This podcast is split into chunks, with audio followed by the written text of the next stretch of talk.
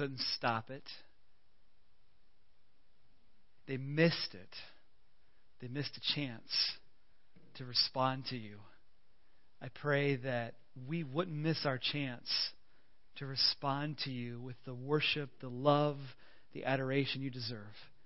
And so, as we look at your word this morning, we want to respond to it with a spirit of worship, bowing the knee. For you are the mighty God, and you've sent your Son to be King. Thank you, and help us understand your word better this morning. In Jesus' name, amen.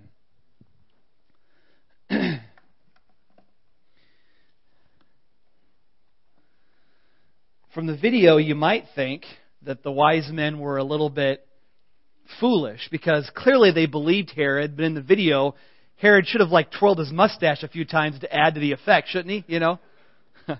Never trust a politician with a mustache like that. You know, that's not, you don't do that. You don't do that. Uh, but for all of the menace that obviously exudes from Herod's personality in the video, the, the wise men really were deluded. They, they really didn't understand. They were fooled. Herod put on a good act. Now, of course, everybody else in Jerusalem knew exactly who Herod was a ruthless king appointed by Rome because he knew how to work the political system. But you get in his way and you die. You die. He had family members killed. He had his favorite wife killed, historians say. She must not have been his favorite at some point, but, you know, historians say that's his favorite wife, and yes, he had her killed. Ruthless man. But the wise men apparently didn't know that. And so they bought into that and said, Yeah, we'll come back and we'll tell you. And they had to be warned not to go back to Herod because he wanted to kill the king that was born. So I want us to look at that story again, uh, and uh, a very familiar one. So would you turn uh, to Matthew?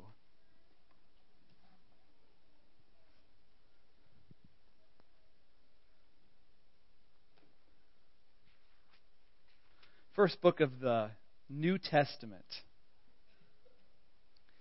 And we'll be right there in verse 1. Matthew 2, verse 1. and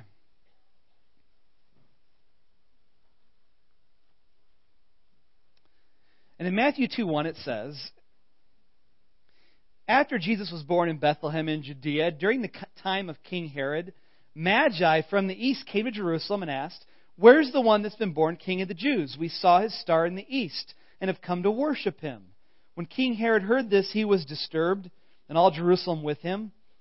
When he called together all the people's chief priests and teachers of the law, he asked them, Where's the Christ to be born?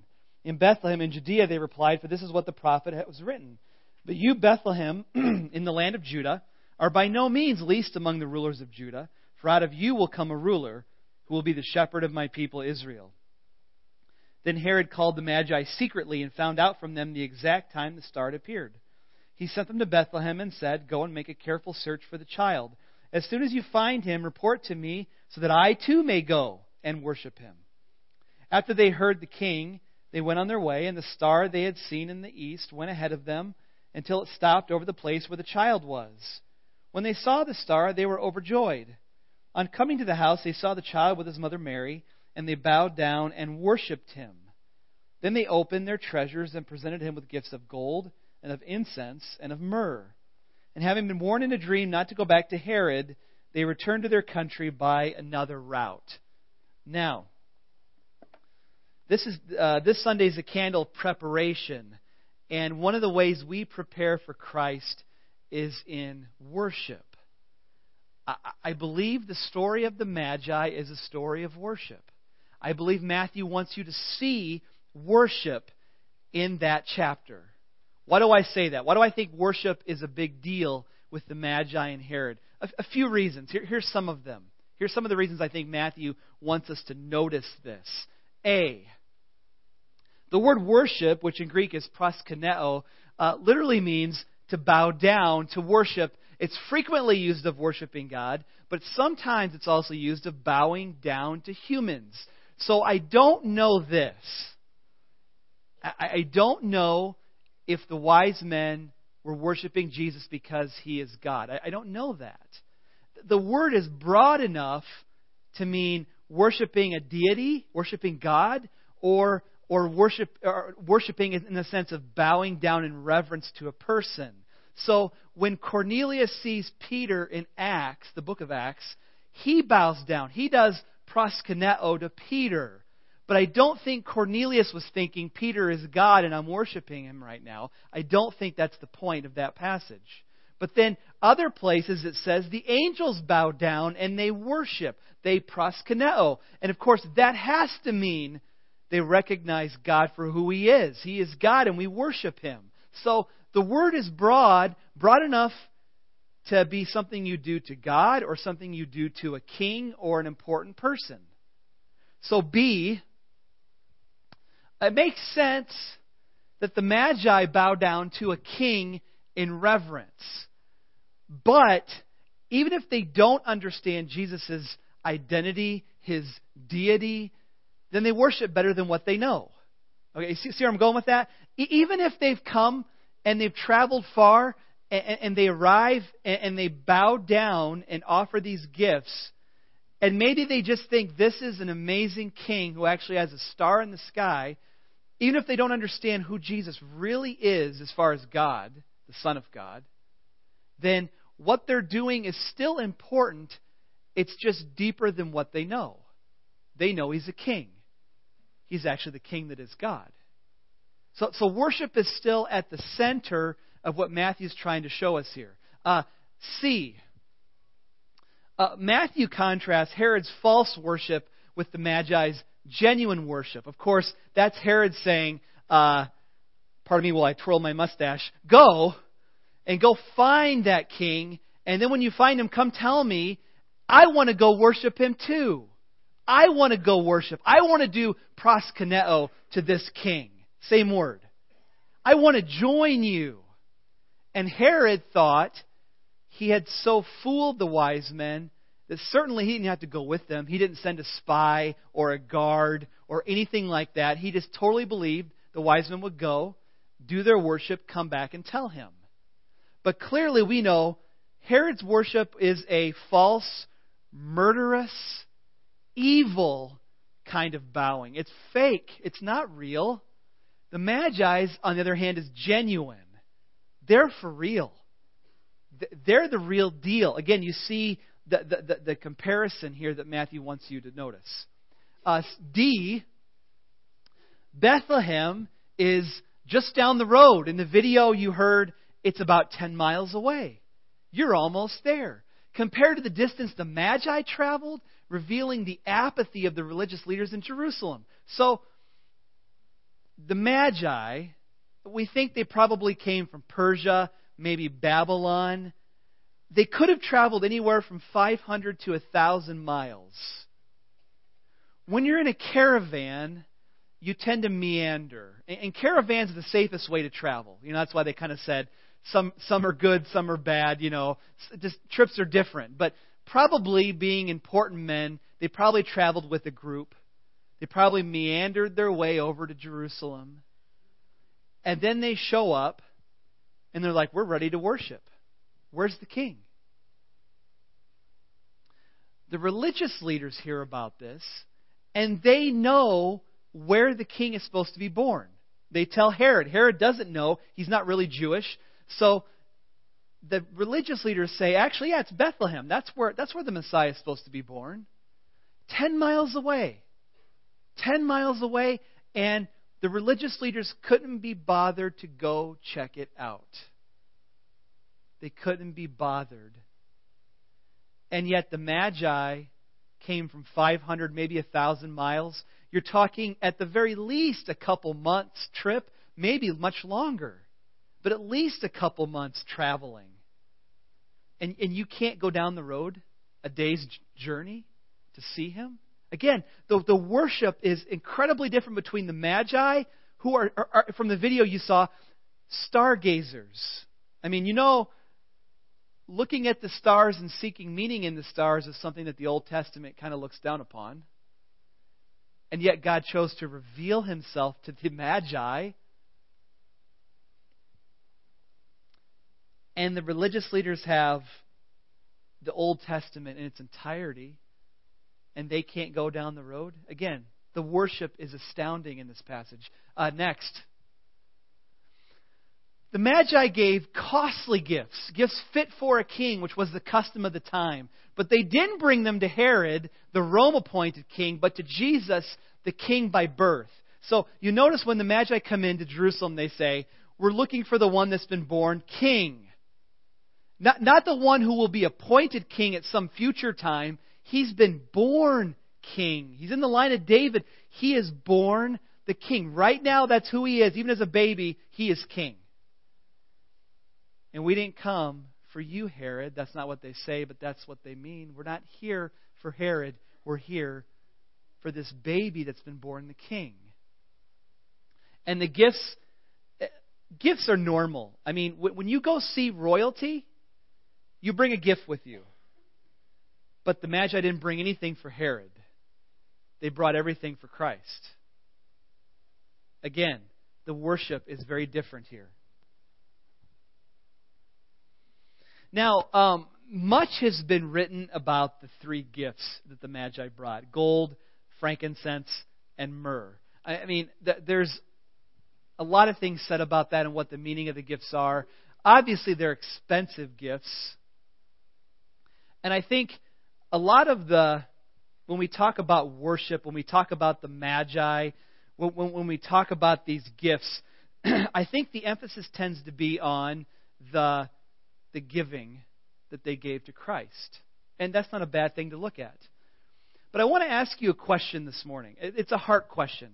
If, if part of preparing for Jesus is, is worshiping Him, if, if we're getting ready, if this is a rehearsal for heaven, which I believe it is, we, we are rehearsing for the worship we're going to give Him in eternity. If part of preparing for Jesus' second coming is worship, which, which it is, when, when you go to church on a Sunday morning, do you come to give or do you come to receive?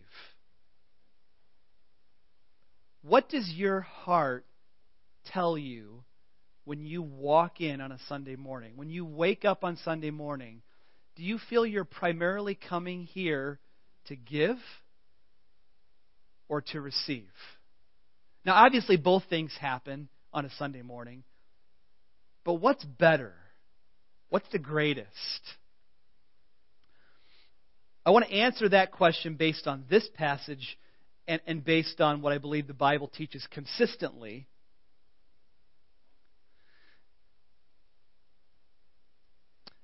And I want to do it by talking about vending machines. um, vending machines. Vending machines. You put the money in, you push the buttons, and the candy or the chips or the whatever, the little thing spins and the thing comes out and falls down and you, and you get what you want. Many of you will be traveling this time of year and you'll probably make a rest stop and you'll use a vending machine.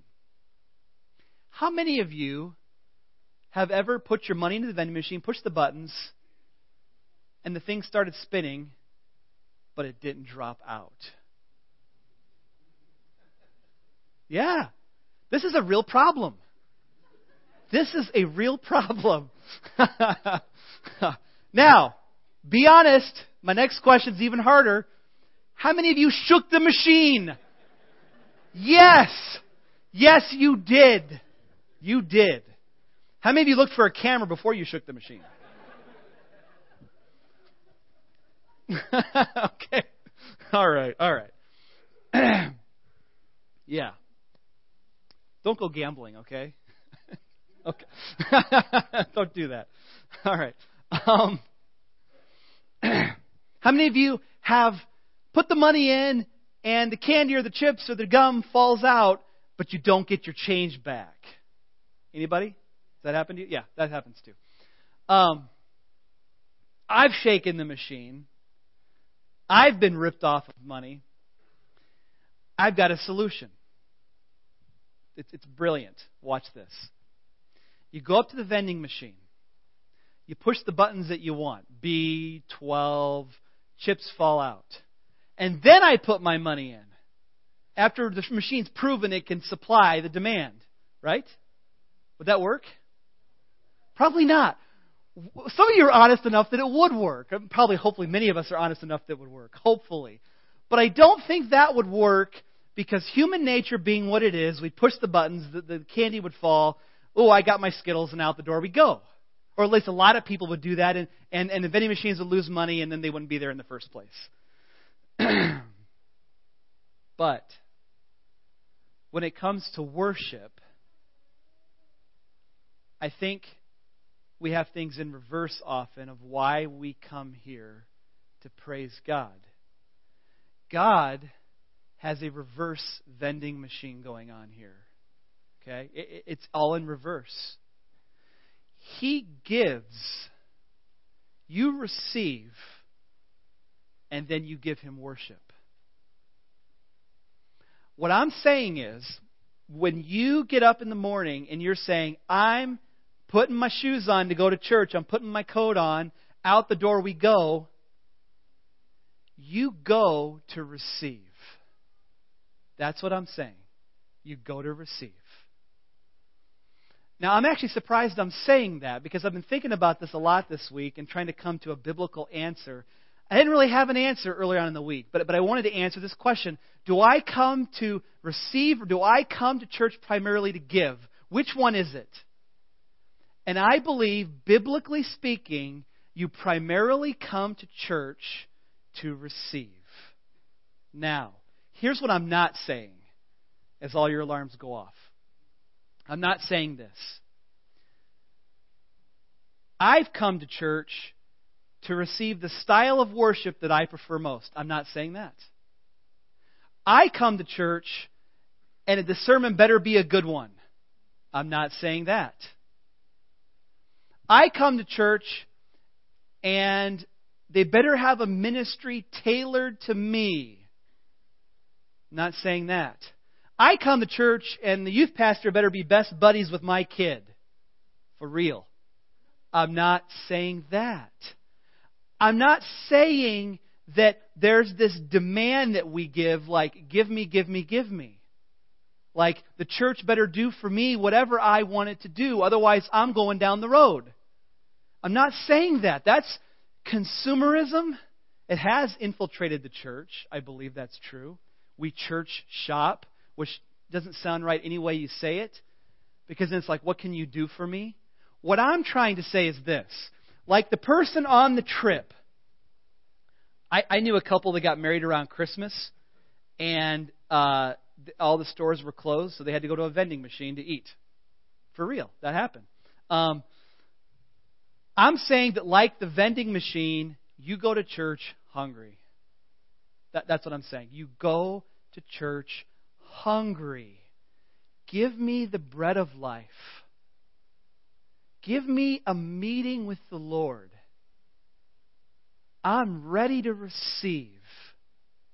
And because you've received, you give. Okay? We give because we've received. That's what I'm saying. You come to receive. You come hungry. You need the presence of God. You need the truth of God. You need Him to fill you up, and that's why you've gathered with the people of God. Give, Lord, give, and I'm ready to receive. Now, let me defend that biblically since I've said it and tried to explain what I mean and what I don't mean. I'm not advocating consumerism in the church. I'm not saying open up the bulletin and how does this church help me? It's, I want to meet with the Lord and I can't wait to receive what He has for me this morning. Okay. Uh, A. Let me see if I can defend this. And this is in your notes. You can write this down, uh, take notes as we go. A. the wise men received the revelation from God, the Star of Bethlehem. They received. Okay? There, there's no 500 mile, 1,000 mile journey without the star in the sky. They had to have the star. God revealed himself. Some people think because Daniel was in Babylon, eh, that, that, that there was such a Jewish presence in Babylon, that the, that the Magi, the wise men, now hundreds of years later, had those Jewish writings and were reading them. And maybe they read the book of Numbers, if we could put that up. I see him, but not now. I behold him, but not near. A star will come out of Jacob. A scepter, meaning king, will rise out of Israel. He will crush the foreheads of Moab, the skulls of all the sons of Sheth. This is a ruler who crushes his enemies. He has a scepter, and there's a star in the sky to designate his kingship. Probably, I would not be surprised if we find out one day that the Magi read that. And they understood that there would be a star in the sky to designate this king.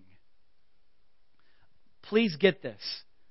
There's no magi coming from the east without God saying, Look, I've put a star in the sky, follow it. God acted first, and then they left.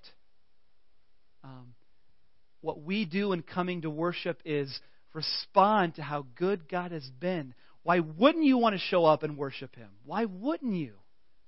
No matter what church you're a part of, if it's a gospel preaching, solid biblically church, why wouldn't you go and worship Him? Uh, B. Worship is something we intentionally give to God, and it's called a sacrifice of praise. So I want to acknowledge something here on, on part B. There's a very real sense in, when, in which we do come to church to give. We give a sacrifice of praise. Uh, we could put up the Hebrews passage for that if you want to see it up there. Through Jesus, therefore, let us continually offer to God a sacrifice of praise, the fruit of lips that confess his name. We're the fruit. Our praise is the fruit. He started it. We give him praise. Don't forget to do good and to share with others, for which such sacrifices God is pleased. Now, of course, that means your worship is much more than Sunday morning. I hope you all realize that. It's, it's the Monday through Saturday as well. As you're doing good and sharing to others, that is the sacrifice God requires of you, and you are giving it. You have come to give. Uh, next passage out of Romans. Therefore, I urge you, brothers, in view of God's mercy, offer your bodies as living sacrifices, holy and pleasing to God. This is your spiritual act of worship. When you obey God, when you say no to sin, you're worshiping Him. Right there in that moment, you didn't have to sing a song. You just had to say, No, I'm not doing that. And that was worship. Or you had to say, God, I'm going to obey you and love this person. And that's worship. And it's something that you give. I mean, I'm not trying to say worship's not about giving. It is about giving. We give. Clearly, the Bible teaches that we give. But there's an attitude we need to have when we give. And that's part C. And this is what I want you to really understand. We worship because we first received from the Lord. We give worship because we first received from the Lord. That, that's how it works. Without God stepping towards you, you don't step towards Him. Um, Psalms.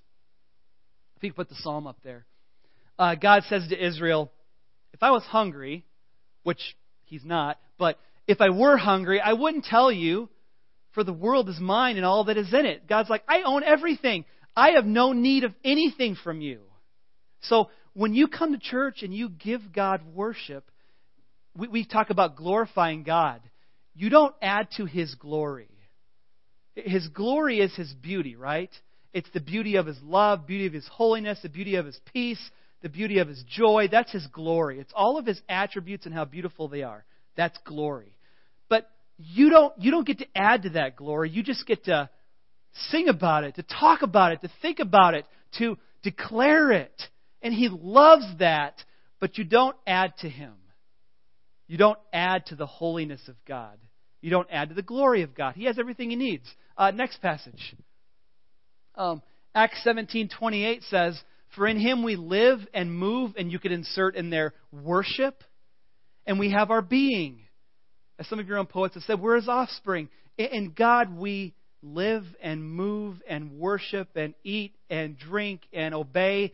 We do all that in him because of him. If you wanted a little more explicitly, it's in Philippians.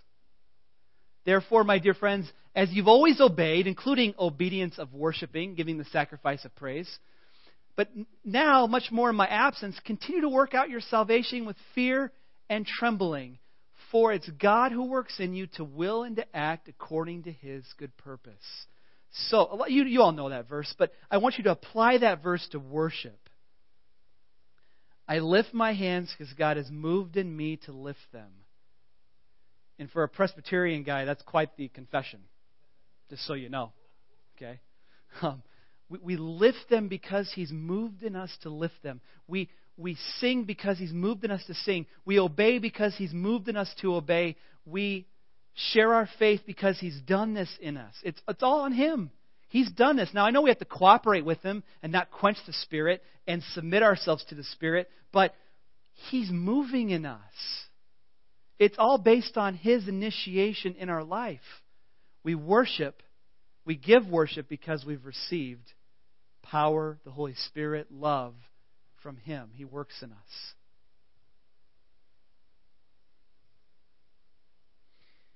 Um, hmm. A couple passages on other worship I want to kind of close with uh, as we kind of bring this in. Um, we'll talk, I'll talk about that in just a second. Um, what I'm saying is the Magi show up in Bethlehem. And by the way, of course, we do know this was after the whole manger scene thing. You know, even though the wise men are always there, it was you know a year or two later. Um, but they show up.